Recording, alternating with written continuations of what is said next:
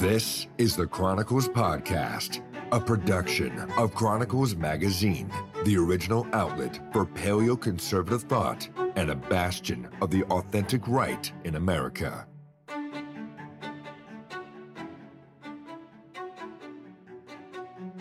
Well, welcome everybody to another episode of Chronicles Magazine podcast. I have Paul Gottfried here with me today, and we're talking with Auron Macintyre. Auron has been a content creator for a number of years, and his YouTube and Twitter account have been very active. He's helped a lot of people understand the true nature of the American regime. He's focused on the total state, which is the name of his Substack, and we're really happy to have him on. So, Auron, thanks for joining us. Thanks for having me. Let's start here. I want to talk to you a little bit about your own development because I think it's important in how we see the American regime for what it really is. What sparked your interest just in political theory in general? Were you active or interested in politics before you, you know, read Sam Francis or anyone like that? Sure. Yeah, I've always been really interested in politics. I was the kind of kid who was listening to political talk radio when I was like 10 years old. Um, and so it's just always something I found really interesting. And then when I went to college uh, for politics, I found the theory to be the most interesting part. So even when I was out of college and I wasn't doing anything with it, it was the kind of thing that I just read because I enjoyed learning about it. And uh, I kind of worked in politics, local uh, Republican politics. I worked as a political reporter for a number of years. And as I was kind of just seeing everything that was going on, I said, okay, this doesn't make a lot of sense, especially with the political theory I was taught. So I started looking a little more outside the box. And that's when I started encountering a lot of the people that we talk about today. What's your background? Were you sort of like just a general Republican, like neoconservative leaning, or did you ever go through a libertarian phase? I know for a lot of younger people, especially during the, the post financial crisis years, the libertarian uh, moment became big for a bit there with Ron Paul. But did you ever go through anything like that, or have you always been sort of a like neoconservative to paleoconservative track? I think I did what a lot of people did. I had again kind of that just talk radio Republican background. That's what I knew about politics, and so I kind of started out with, I guess, that quasi neoconservative, uh, uh, you know, position and uh, then you know as you get into college or you you you kind of get further down that track a lot of people are leaning towards libertarianism that's where a lot of the kind of the even the GOP mainstream was was making noise about that at the time. I'm sure a lot of libertarians would say, "Oh no, that's not libertarianism," but you know, whatever, nothing is. Uh, so the I definitely had those leanings, though I never would have called myself a libertarian. I still had very conservative kind of uh, uh, uh social outlook, and so I don't think I ever would have fully embraced libertarianism uh, but then again, as, as I started kind of reading these other uh, these other theorists, start realizing that kind of both of those are are not very good positions, and definitely move more towards the paleo conservative wing. Okay, so let's get let's get into this a little bit. A lot of your focus has been on the dynamics of power. Conservatives don't like talking a lot about power, but it's time to talk about it, and you've spent um, a good deal of time talking about. So I guess I guess sort of my first question that I want to get into is why are there so many younger people you know like like you're you're sub 40 i'm sub 40 why are we finding significance in the perspectives of power analysis from people like James Burnham and Sam Francis who are going to talk about like what's what's driving that? Do you think it's the nature of the the present regime? Yeah, I think it's just because uh, conservatism, as it stood, was completely devoid of this. There's never really understanding mm-hmm. of how power worked. It was simply a kind of a grab bag of issues that were meant to push and pull uh, the voters in a particular way, raise funds a particular way. But there's no interest on the right in actually understanding the power dynamic because if you understood the power dynamic, it might kind of give away a lot of what was, frankly, the grift uh, mm-hmm. for a good amount of uh, of kind of mainstream conservatism. Uh, I think now many people realize we're in a situation where we can't play this game anymore. You can't just sit around and kind of collect gibs off of your audience because there is a very real problem. There's a really uh, severe situation, and you're kind of on on the end of the point where something can be done about it. And so I think there's a, a, real hunger for young people to kind of discard this kind of status quo maintenance conservatism and look for something that's mm-hmm. actually interested in changing things and acquiring the power necessary to do so. Paul, I want to get your take on that because you've been part of this for a lot longer than we have, and you've noticed um, the Conservative Incorporated really shun anybody who talks about the uh, sort of the value-free analysis of power as sort of a political science. Can you so you, can you talk about just you, your experience with conservatism rejecting any type of analysis along these lines? Yeah, I I, th- I think that that Auron is quite right. He says it's sort of a grab bag of current issues and anyone anyone who wants to change the conversation is going to be tossed out of conservatism incorporated. Um, and what makes it even more interesting is the the issues that that belong in the grab bag uh, are typically the positions that liberals took five or ten years ago. There, there's nothing intrinsically conservative about them. I mean, um, you know, saying that uh, a transgendered way of life and, and um, uh, is a threat to homosexual marriage, which I think is by now, or that uh, the legacy of Martin Luther King is threatened by affirmative action, when in fact, of course, he backed affirmative action. Um, to, me, to me, these are like a series of fallback positions with which the conservative movement um, has become strongly intertwined. And you know, any anybody who sort of goes outside the framework of discussion that it sets up is going to be canceled. Um, I was canceled before anybody else was canceled, probably before Sam Francis was, because I asked the wrong questions, I suppose, in the 1980s. Um, and I, I was interested in questions of powers. You know, I wrote a book on Carl Schmitt, And most of my books, in fact, deal with questions of power. Um, and, you know, you're not allowed to ask this. In, in my book, After Liberalism, I say that this is one of the ways that liberals govern or the left governs. They never talk about power they're they're doing us favors. They're being nice to us. They're overcoming discrimination. They're making us more sensitive. Actually, they're you know they're knocking in our teeth. They're hitting us over the head. with, they're bludgeoning us. But it's never about power. It's about making us nice. And I think the conservative movement is the same way because it's it's you know it's simply a variation on the left. Uh, it's nothing more.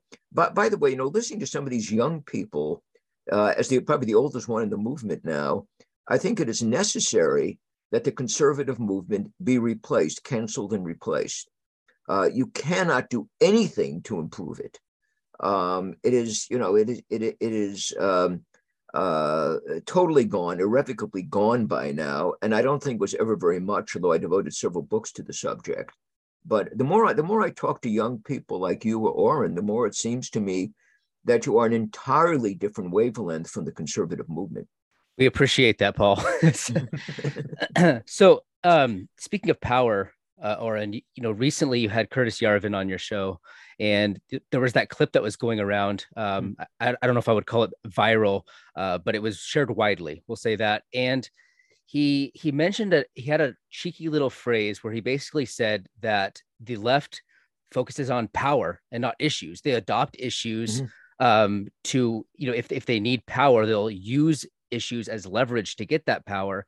But conservative or the right needs to think about things more in this way. They need to stop focusing on issues and to focus on grasping power. So, could you mm-hmm. talk a little bit about what um, Curtis meant by that, uh, Auron? Yeah, absolutely. You know, Yarvin is understands that uh, the, this chasing the issues thing, this the that we were just talking about, that Paul was just making reference to the constant parade of of issues to kind of distract uh, people from from what's happening. And he mm-hmm. said that while you know there are, he, he had some criticism, for instance, for Ron DeSantis uh, around uh, some of the issues of what he was doing. The thing he had praise for him uh, for was on the issue of election reform, because election reform is something that actually directly affects power. It mm-hmm. affects the voting mechanism. It ensures uh, who's going to be in charge. And so rather than spend ammunition on things that don't actually change the power dynamic in the United States, Yarvin was really imploring the right to secure power first because without the power none of the other changes come. So if you get uh, you know he used the uh, uh, i think the apt analogy of a of a drug addict you know they get a little bit of something uh, money or something and they immediately blow it on drugs or gambling or whatever. And, and he said the conservative is just a drug addict. He just wants mm-hmm. to grab a little bit of power and immediately spend it on whatever issue is bothering him rather than realizing that the best thing to do with power is to acquire more power. So at which point you have enough power to actually fully change the whole systemic problem rather than just mm-hmm. chasing down each issue as it pops up as it's presented to you by the left which it really just ends up animating the left while keeping conservatives completely distracted from actually making any kind of gains inside the system. We hear a lot about this you know this issue comes up quite frequently. When we discuss the constitution. You know i know i know you and i had a little bit of back and forth online or maybe you just retweeted me but you know my point was that there's all this focus on just rhetoric like we need to be more constitutional or the constitution can save us but those those things are just fleeting. They don't actually deal with um, the enforcement of of power. They don't deal with opposing the left in a in a meaningful way. And so i think a lot of conservatives they get caught up with the with the sort of myth that, that they love nostalgically but they don't they're not actually willing to do what it takes to get that um, to get that power and oppose the left. And I think this is one of the dynamics of the conservative movement versus the left in America is the left is really willing to exercise power, and they're also willing to employ the rhetoric of constitutionalism to keep the conservatives at bay. You know, in, in a way that conservatives really walk into almost every time. Yeah, there, there's a really fabulous uh, construction of the Constitution on the American conservative movement, where the Constitution is just this some kind of uh, Rube Goldberg machine that will keep the entire system running perfectly, with and no one will ever be able to violate it, and no one will ever be able to uh, supplant it or, or or subvert it. And of course, this isn't the case at all. You know, I, I have a video about Joseph de Maistre and discussing his understanding of political constitutions and the fact that the political constitution at the end of the day is nothing but a reflection of the will of the people. It's it's only mm. cre- it's only instantiating the things that already exist, the forms that already exist inside a nation or a group of people and so the only way that a constitution can continue to enforce the values of those people is the people themselves are mm-hmm. actually mm-hmm. involved in it and i think that's what the conservative movement lost they lost let just be frank they lost their faith in god and they lost their faith in, in the people and instead they expected liberalism and this constitution to kind of uh, uh, mediate a conflict of visions inside their country that was just existentially fatal. Uh, and so they, uh, and so because they've done that, they've just made themselves, like you said, just easy prey for this, uh, the shell game that liberals will will uh, play on them, where they they demand that the right respect the constraints of the constitution while they run roughshod over it anytime mm-hmm. and mm-hmm. they're they don't have any need to actually comply with it because at the end of the day the left believes in a living constitution where the right is held to this kind of idea that the constitution is a never changing document that enforces itself without any interaction with mm-hmm. the actual people paul do you have a take on that you know i'm interested in the use of the constitution as just part of the building of the conservative brand yeah, well, we, uh, we obviously know that uh, this goes back to Schmitt's distinction between mm-hmm. legalism and legitimacy, right?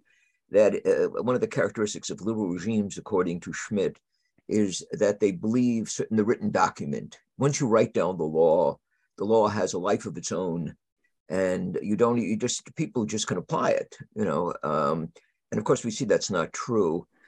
um, that in order for regimes to function, they must be able to legitimate themselves. Um, the, the, the, the problem that, that I have here is that um, I'm not quite sure that there's something called, I, I, don't know what the people is in this sense, the, the uh, in which legitimacy uh, uh, uh, resides. I mean, according to Schmitt, that democracy assumes legitimacy of the people, um, uh. So the people are sovereign but who are the people? Are the people the uh, the inhabitants of Chicago, Illinois, or do we mean by the people, you know, the inhabitants, the uh, the German pietist inhabitants of the town, the small town in which I live? Uh, because you know, majority of the of, of the voters in the United States um, are probably on the left by now on every social issue. Um, and I think one of the problems is that we extended the franchise too far. Uh, and it's very hard for the right to hold on given the present electorate. And it'll be even harder once um, Biden succeeds in bringing in all these illegals who will be, of course, um, enfranchised within six months or a year, whenever the Democrats get around to it. The the the the uh, the, the, the other thing that that's what, what that Auron says that does um, resonate with me is the acceptance by the so-called conservative movement, which would probably have to be changed in order for it to make a difference in terms um, of having an effect on American political society. It could not be, you know, electing Nikki Haley could not be looked upon as a conservative victory, right? Um, or if we get back uh, Trump and he puts the same people in power that he used last time, that also won't really be a conservative victory. Uh, so, so we have to understand what a conservative victory is, and it would be something very different from what we hear on Fox News right? It would, and you know, I think Sam Francis was right on this. Would have, and Burnham were right. It would have to be a serious move to the right that we'd be capable uh, of of carrying out, um, and it would have to be something other than conservatism incorporated that would be calling the shots. Uh, so we're, we're not even in a position where the conservatives can exercise power because we're not quite sure what conservatism means at this point. That that's you know that's his problem. The, the other thing that Auron said that, that does bother me uh, intensely is the Republican acceptance of this double standard. I mean, these, these jerks were running around saying we have to remove George Santos because he lied. And this was throughout the Murdoch press and on this and the New York Post and the Wall Street Journal. This man is unfit to represent his district uh, in Long Island because he lied as if the Democrats do not lie constantly, rig elections to everything else. But the, the Republicans have to conduct elections on uh, the foundations of the Sermon on the Mount. Uh, they have to practice monkish virtue. I mean, this is unbelievable. These people are absolute fools. You know, if you want to be a Trappist monk, be a Trappist monk. If you want to enter politics, you have to play by the same rules as the other side. And right now, the other side is ruthless. And unless you're willing to be ruthless, uh, you know, you really, you really do not belong in the political game right now. Auron, you recently made um, an adjacent point to what Paul just said. You're talking about like the idea of cultural neutrality. Um, so the left has this, you know, they obviously have this cultural agenda where they're trying to basically inverse um, and re-engineer you know a lot of the you know the instincts and the the mores of the western peoples and the conservatives kind of come back to this with just this neutral um, ideal where the individual can decide for himself that they shouldn't have the leftist institutions deciding for them. And they talk about things like individual rights and the ability for um, just individuals to set their own standards and that the culture at large can be this neutral playing ground where everyone can basically choose their own way. But you've kind of exposed this um, in a great article i'm actually going to link to in, on the show notes page. Um, but you basically say that that cultural neutrality is a lie and that we need to confront the left's own positive vision of a framework with an conservative or right wing or traditional mm-hmm. cultural mm. framework. We can't go back to this neutrality because cultural neutrality is the very thing that was taken over by the left. So, Oren, could you comment on on the the need for the right to put forth, a, you know, a cultural vision of their own? Sure, as Carl Schmitt pointed out, and I, I believe it's uh, political or political theology, the uh, liberalism was came with a promise that it would uh, kind of put aside all these conflicts of vision. We would have some mm-hmm. kind of minimum necessary morality that would uh, kind of govern all of our options. Everything would be very logical. Everybody would be uh, very non-biased. Things would be governed by these uh, institutions that would be above all this factionalism. And that's very appealing because it allows everyone to kind of interact and cooperate.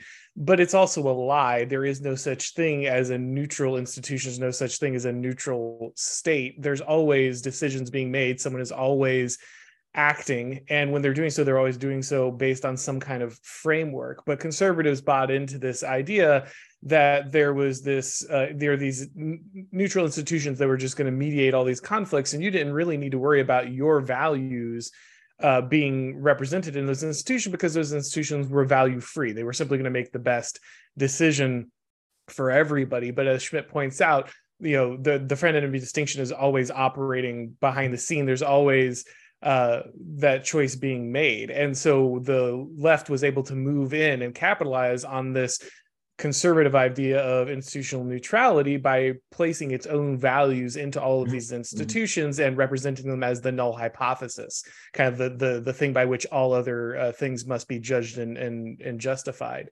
And so the conservatives have to stop playing this game. They have to stop pretending that we're going to return to some theoretical neutral position that never existed, by the way. Mm-hmm. Uh, you know, they have this idea that somewhere in the 90s there was this perfect equilibrium where, you know, the institutions didn't push their values on anyone. But of course, that's just the apex of something that was about to fall, right? And so once the momentum had started heading the other way, all of a sudden they said, "Oh, this is insane." But no, this has been happening for a very long time and so I think uh, you know conservatives just really have to, or the the right, you know, uh, however we want to use the terminology correctly, needs to grasp the idea. If anything, I guess we just need to shatter conservatism in the by showing it that there is no, there's nothing to conserve. Your mm-hmm. your your uh, ideologically neutral uh, institutions never existed. You're not conserving them. You're not going back to them. The only thing to do is to provide a positive vision that combats that of the left. Because as soon, even if you could purge every bit of CRT or wokeness or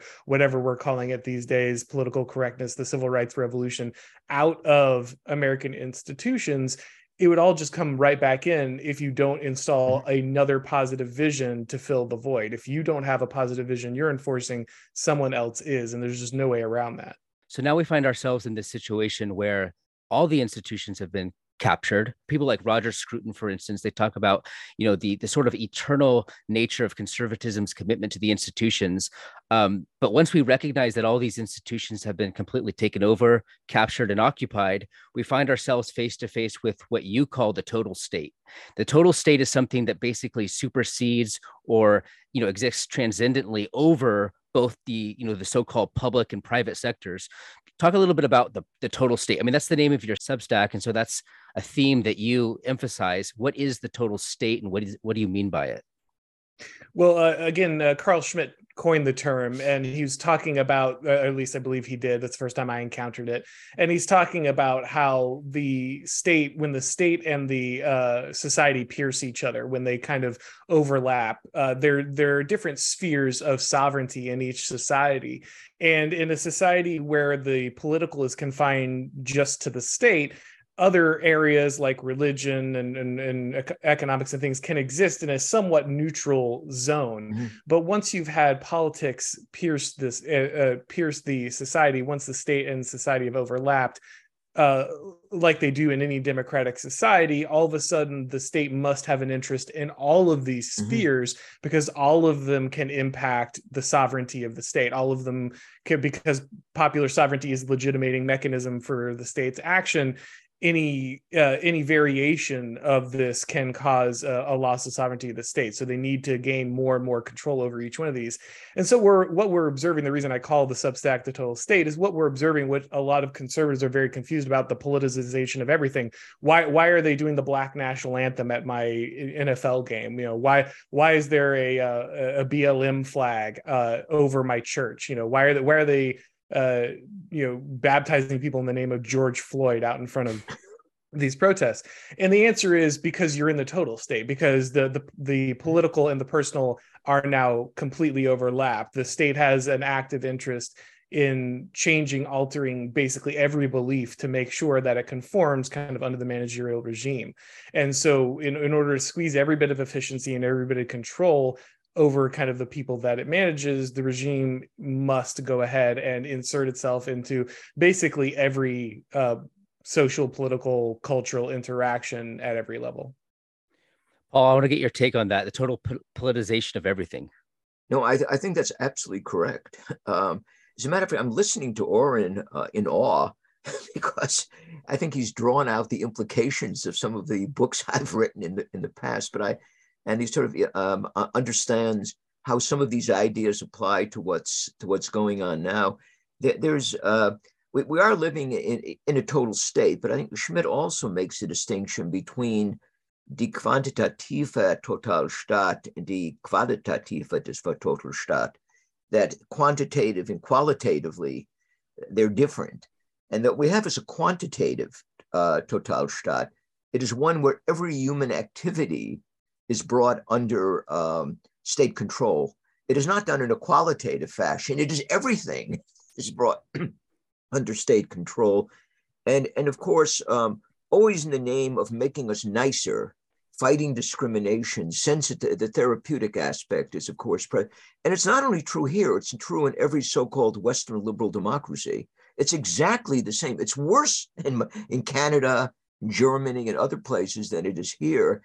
And one is sort of left with the question of why is this model um, uh, now extended throughout the Western world and in every country influenced by the Western? For instance, Australia is the same thing uh, these areas that are part of the Anglosphere. Um, and I, I, think that's important. But, getting back to another point that I think Auron dwells on, it's this sort of idea of sort of going back to an ideal point in the recent past. I think this is another uh, aspect of the so-called conservative reaction to the left, which is not much of a reaction at all. And I, I think what the conservative movement has done is to idealize certain privileged moments. Like you know you start with the the declaration of independence and these people here are now committed to universal equality in the name of natural rights and all men are created equal. And this is not only for us but it's a universal mission for the united states. And you have all these people dressed in 18th century clothes who are committed to the neoconservative agenda or something which has become the conservative agenda then then we also have the ideal moment in the civil rights movement and I'm supposed to debate this with, with uh, one of our contributors tomorrow. Uh, and I, I, find that I stand alone on the uh, among my friends on the right, except for some of the paleo conservatives. But some of the more conventional conservatives would insist that Martin Luther King really show the way to the good civil rights movement, and people, you know, undid his heritage. Or uh, we have to go back to the even earlier civil rights movement when these um, brave young black people were sitting at a lunch counter and wouldn't be served by these white, you know, Southern thugs or, or something like that. But there's always this privilege moment, and we missed that privilege moment. We went beyond it. But if we could only have stopped at that point, everything would be fine. Or the, the, what Auron discussed in the 1990s, there was some kind of equilibrium in government, which is now, or, or the or the Reagan era, Steven Hayward, uh, that you know that, that this supposedly was a was a decade in which the New Deal was undone, you know, by uh, uh, you have sort of type and anti-type in the Bible. So the, the, the type is FDR, the anti-type is Ronald Reagan, you know, who who redeems us from the mistakes of the New Deal. Uh, none of these things is true, of course. Uh, they're simply moments in a process, I argue, you know, and sometimes the uh, sometimes there's there's times of acceleration in the direction of the total state and political correctness and so forth. At other times, things just move more slowly but there's no counter revolution occurring. Uh, and usually these privileged moments are sort of made up in the minds of people, you know, you know, who are trying to find a reaction, who are, who are trying to find an alternative to the present left, but one that doesn't put push us back too far in time.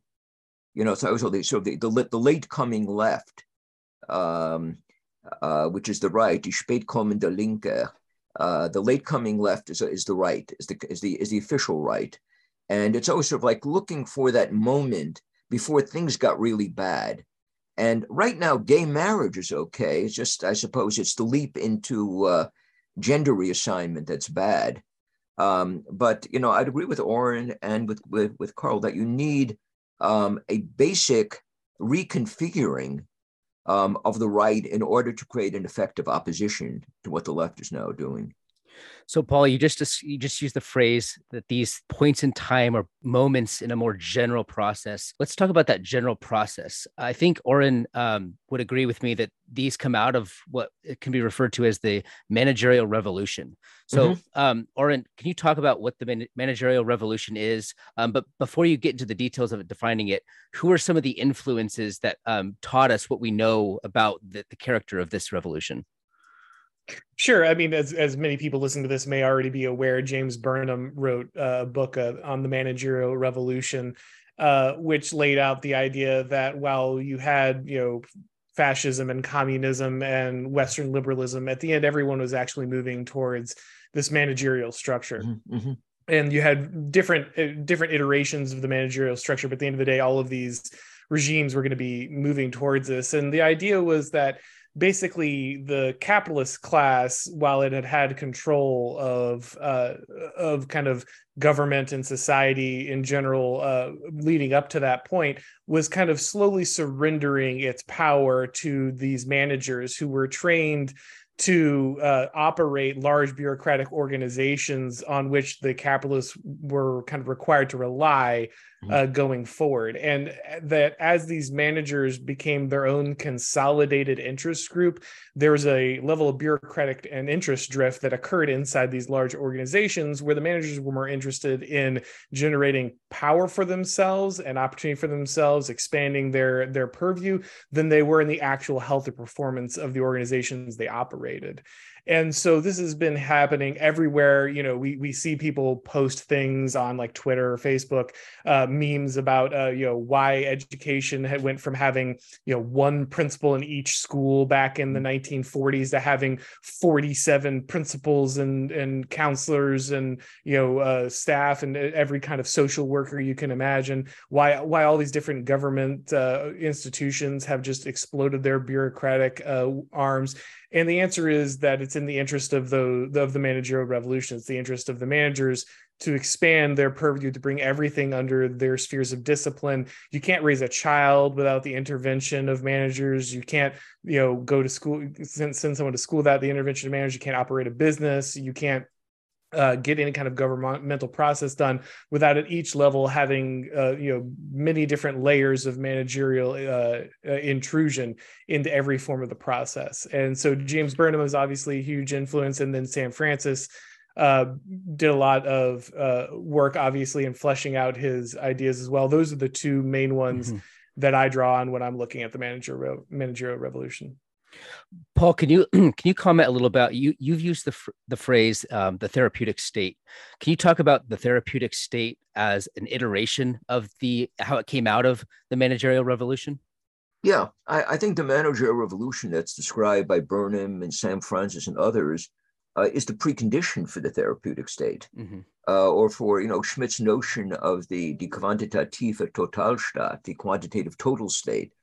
Um, and you know what, what it does is sort of push managerial control beyond dealing with uh, socioeconomic problems um, to a basic reconstruction of human consciousness um, on the grounds that we can, you know, we, ha- we have to fight against discrimination and people treating each other insensitively, um, and uh, you know, make sure that they can cooperate on the basis of certain shared humanitarian principles which the therapeutic state will outline for us, and then impose this on people. And this has worked very well. And, you know, I argue my book on anti fascism that anti fascism really drives this, that, you know, we want to avoid becoming fascist. And you see, fascism leads to Hitler and Auschwitz. Now, if we want to avoid all these things, we have to uh, sensitize people and we have to overcome discrimination because Hitler engaged in discrimination.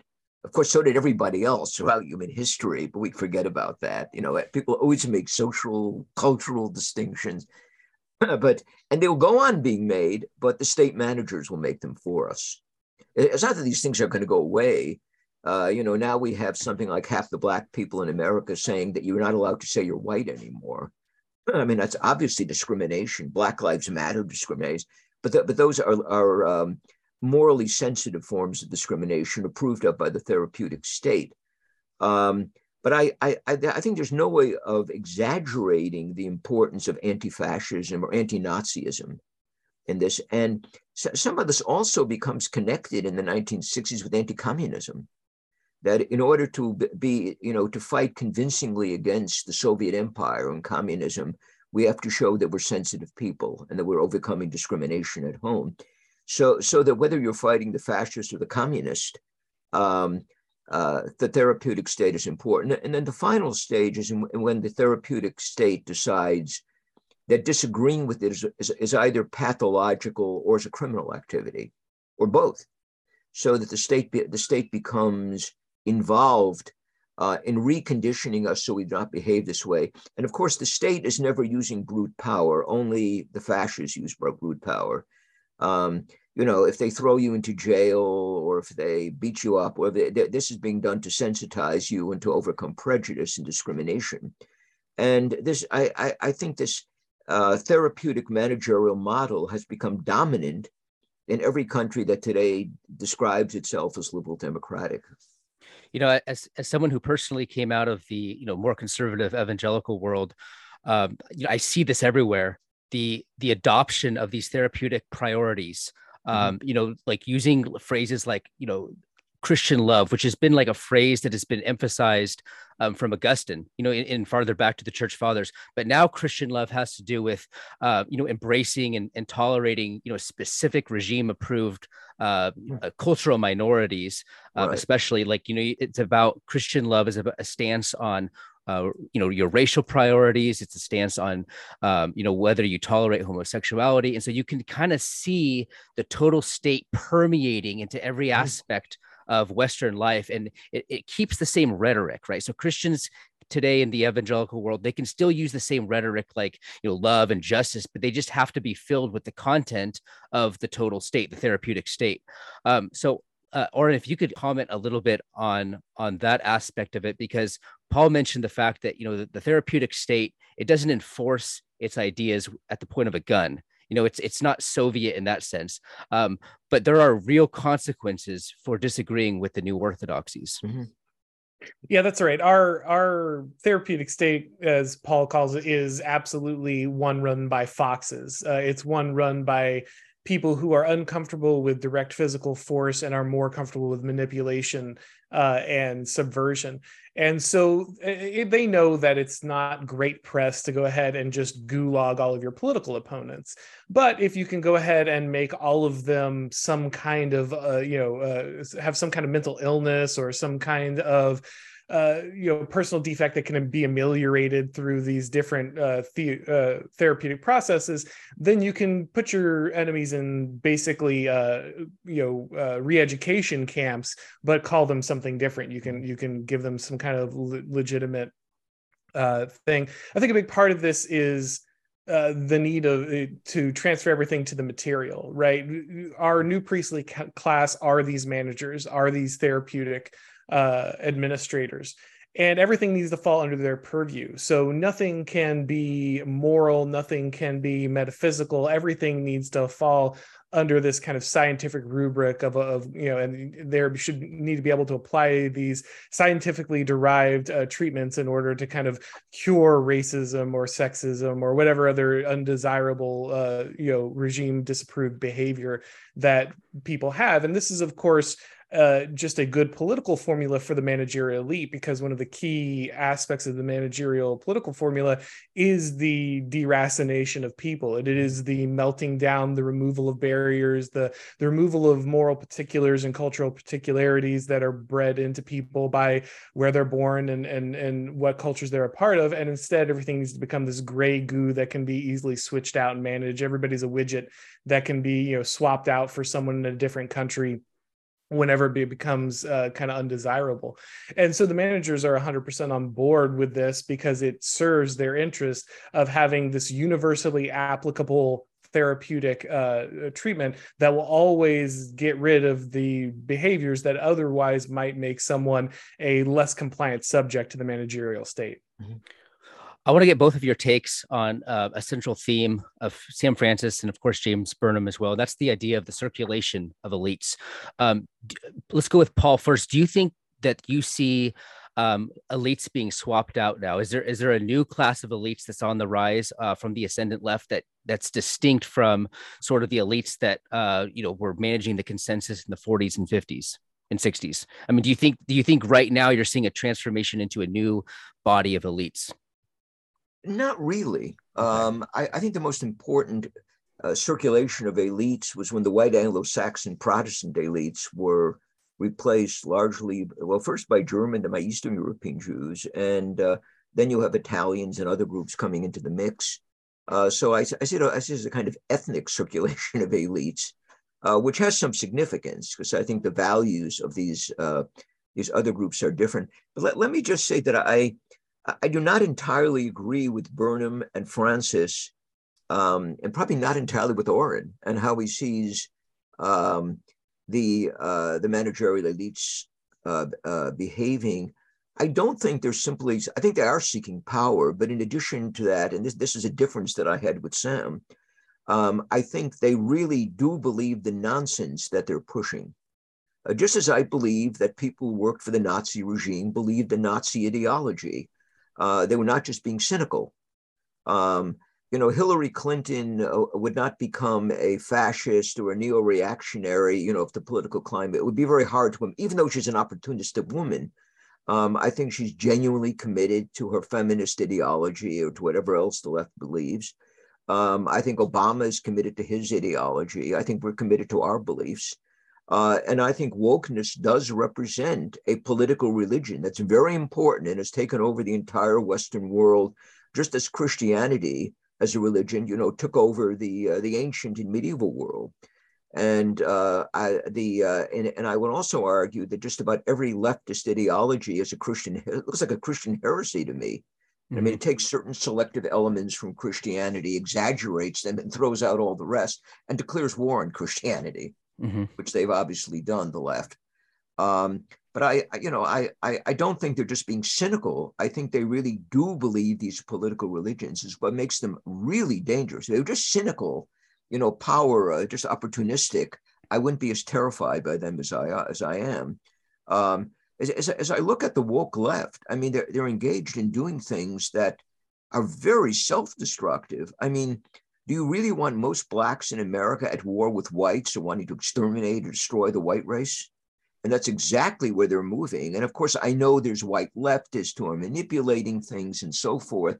But th- th- this, this, th- this is not like other ideologies. This is not like bourgeois liberalism, you know, mm-hmm. which does preserve the ruling class um, and, you know, create some kind of social and political order and prosperity. This looks like a, this looks more like Nazism. This is a very destructive ideology that our managerial elites are now playing with. I mean, that aspect of their own commitment to the ideology, you think, do you see that as sort of distinct from an earlier rendition of the managerial state where maybe they were more Machiavellian and less mm-hmm. committed? So, uh, funny enough, I actually just had this discussion with Academic Agent on his YouTube channel uh, yesterday, and I actually came down on Paul's side. Um, I, he, Academic Agent believes, like Pareto believed that, and and I think probably Sam Francis believed that this is purely cynical. Uh, I, I, think that Gaetano Mosca was closer to this in his idea mm-hmm. of the political uh, uh, political formula. Mm-hmm. Mosca mm-hmm. said that all of these things do serve the interests of the ruling class, but it's also essential that they believe them. That mm-hmm. that if you have a ruling uh, class whose political formula is purely cynical, is purely ideological, uh, just for power, then it it becomes brittle. They're ruling through direct power the whole time, and it'll eventually break apart pr- pretty easily. Uh, as where if you have a uh, a ruling class whose ideology is informed by their self-interest but is also something that they really believe in that the people really believe in that's the basis for real lasting power and rule so i agree with with paul that these people totally believe it i just think that it also serves mm-hmm. their power interests. I think these mm-hmm. things are are they they run parallel. They're not they're, it's not one thing driving totally the other. They they mm-hmm. work in tandem, uh, and so I think that the current elites are becoming increasingly ideo- ideological uh, because they're kind of uh, because the circulation of elites has ended. Actually, I just wrote a piece on the Blaze. It's it's out a couple days ago on the circulation of elites, and Pareto said that any uh, circulation of elites is, is always occurring. And what when you get a revolution or you get a you get a large switch in elites, it's because your uh, your circulation of elites has stopped. It's ceased, and the the your elite is becoming brittle and decadent as it's denied all the best aspects of your society because it will no longer allow new members to kind of enter the elite and add their uh, their kind of gifts and experience uh, to to the elite. And so I think that's where we're at. I think Paul's right that the circulation of elites has largely ended, and now what we're ending up is a decadent and sclerotic ruling class who mm-hmm. is being denied access or is denying itself access to all the talent that would otherwise kind of stabilize themselves through the natural mm-hmm. circulation of elites. And uh, I think that's why we see just the competence level of our elites plummeting because mm-hmm. they've specifically cordoned themselves off uh, from the groups that might otherwise circulate in and revivify and kind of strengthen their rule uh, over the people. If you look at their ideology, and you look at the just the masses, just the general, you know, everyday person across America, most people are not committed to this ideology, and most people are are in fact pretty ticked off by it. And I think Trump represents that that frustration. Do you think there's any role? Because I mean, as as people who who look at politics as sort of the the clash of elites and the clash of um, actual power. Um, democracy and populism those things are largely myths. You know those things are are largely uh, they don't play a key role in the development of societies but do you see any role for populism as sort of a tactic in order to confront um, but it would have to be driven of course by a leader or someone who actually has power or access to power but do you see any role for sort of the populist rhetoric in order to confront meaningfully confront with power um, the ruling elite Sure, absolutely. I mean, uh, as as de Jouvenel points out, all, uh, all all of these acquisitions of power come from a leader at the top mobilizing mm-hmm. people who are out at the periphery, and there's a large number of people who are just completely disenfranchised. Most people are going to follow power because mm-hmm. it can it will leave them alone if they do. They will believe what power tells them to believe as long as it consistently uh, delivers desirable results. But over time, you know, if the if the lights don't come on and the trains don't run on time and you can't order essential medicine, then people start to look for other opportunities. And if we end up in a situation where things continue the way they're going, people are only going to look more and more vehemently for someone who will simply return you know a, a, regularity a equilibrium and a competence to the system. So i do think that people in general will follow power but i think that it, as if power continues to not be able to deliver on the promises of kind of prosperity and equilibrium in the system they will uh, they will be a force the, the, the population and populism will be a force that can be leveraged by a competent elite to uh, kind of change things and bring about a, a more a more competent system, a more desirable system. Paul, what do you think about this aspect of populism? Yeah, I I, I would agree with with Auron about this. I I think that uh, there may be almost half the American population is very dissatisfied, profoundly dissatisfied with the regime. Um, the problem is they have no leadership. Um, and uh, there are people, you know, who are uh, who are part of conservatism incorporated, who are just terrified of being called racist, sexist, homophobes. The result of this, of course, is they've entirely limited the possibility of, uh, of change directed against the left. Um, what, one of the things that dawned on me many, many decades ago is that no matter who represents the right, the, uh, the, the leftist establishment is going to come at you with exactly the same accusations, whether it's mm. Richard Spencer or Nikki Haley they're going to be attacked the same way. You're a racist. You're a sexist. With this, um, my my, uh, my my view is that if one had a genuine conservative opposition, it would probably be attacked no more than the way conservatism incorporated is being attacked by the left right now. Um, one has to be careful. You know, I I, I think that uh, part of what a conservative, a real conservative movement must do is to hide its hand. Mm-hmm. You don't help it. Then the left does this all the time. The left lies to us constantly about what it plans to do. So there, there's no reason, you know, for a conservative, a real, to tell you everything they're going to do, but they're going to have to just push back. They're going to have to take over institutions of government, reoccupy them.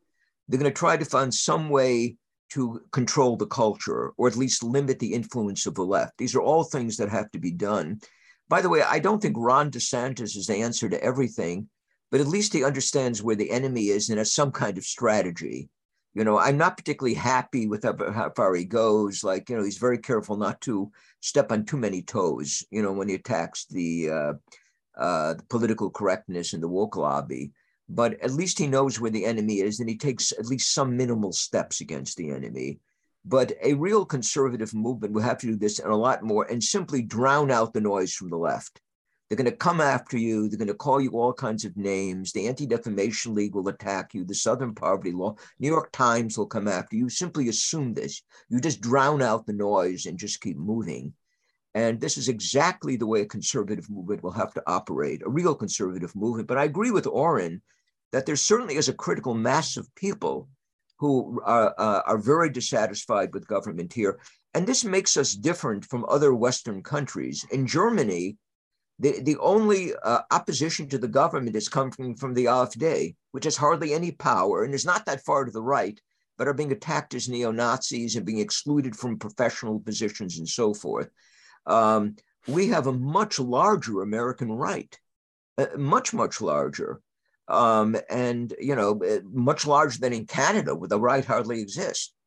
Uh, so, so that there is some opportunity to change. I, I also uh, nurse the hope that if change comes here, it will affect the other countries in the West because of our dominant hegemonic position. Uh, and here I, you know, sort of take my cue from Karl Marx, who thought that if the advanced bourgeois capitalist nations change, uh, England, Germany, and France, then these other, you know, outliers are also these smaller countries. Uh, these these less westernized countries will also change. Uh, and I hope that if, if there is a counter revolution or a movement to, it's not really a counter revolution, it will be a movement toward the right. I don't believe we, we can ever go back uh, fully. But if we do have the, this movement toward this, this successful movement of the right, then this is going to have implications for, for other Western countries um, uh, over the long run because because we really are the are the economic and cultural and political leaders of the Western world. All right, Auron, you know, I want to get your take on on final thoughts on what Paul just said, you know, especially with regard to, you know, the ability of some sort of right-wing leader to be willing to take all of these uh, the same accusations that we hear about everything. I mean, the, the drowning out the noise, um, being willing to confront the institutions and not letting the rhetoric affect them. I want to hear your last comment on that, and then I want to hear about where people can find you, and we'll we'll we'll start to close. Sure, I think Paul's exactly right. If you you can't get anywhere as long as you're living inside this long house of the left until you are willing to break out of this, until you're willing to ignore this rhetoric and do what needs to be done, then you're always going to be captured by it. And this is I say this all the time on places like Twitter. It's like, look, until these accusations lose all power, you know, the the, the right is just doomed. You, you can't do anything, you can't say anything, you can't sneeze uh, as Paul has pointed out, the the operating religion of uh, basically our, our, our regime is denazification.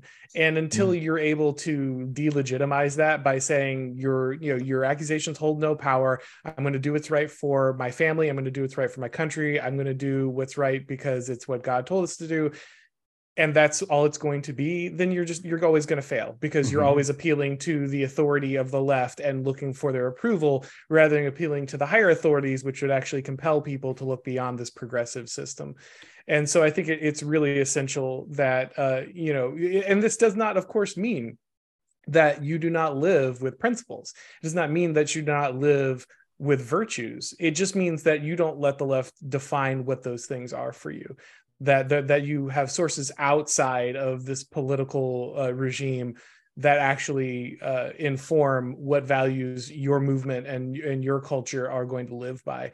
And i think uh, you know the right has to absolutely th- this is at the end of the day what uh, the destruction of conservatism as it stands means. It means abandoning this this uh, this being cowed by the left and instead embracing uh, your own values, your own worldview, and realizing that you have to advance that if you're going to have a situation where your family and the your community can thrive. Yeah, I, I, thought it was hilarious when Nikki Haley announced, you know, her entire framing of her own candidacy was that she's a woman and that therefore the Democrats are the real sexists and the, the Republicans are able to leverage the power of, of women. And they just they just totally stick to this completely liberal framework in order to make mm-hmm. the case for them. And that's the position that led us to where we are. So um, with that said, Auron, we thank you for your time. I want to I want to get your where people can find you, your Twitter handle, etc. Oh yeah, no, thanks for having me. it's, it's been a great conversation. Of course, people can find me uh, uh, on uh, Twitter, YouTube, uh, Gab, uh, Odysee, Rumble, all of those channels. You just Google Auron Macintyre, and they're there. Uh, my stuff's on on the Blaze, Blaze TV, and then of course the Auron Macintyre podcast. You can get it on Apple and Spotify, all those places.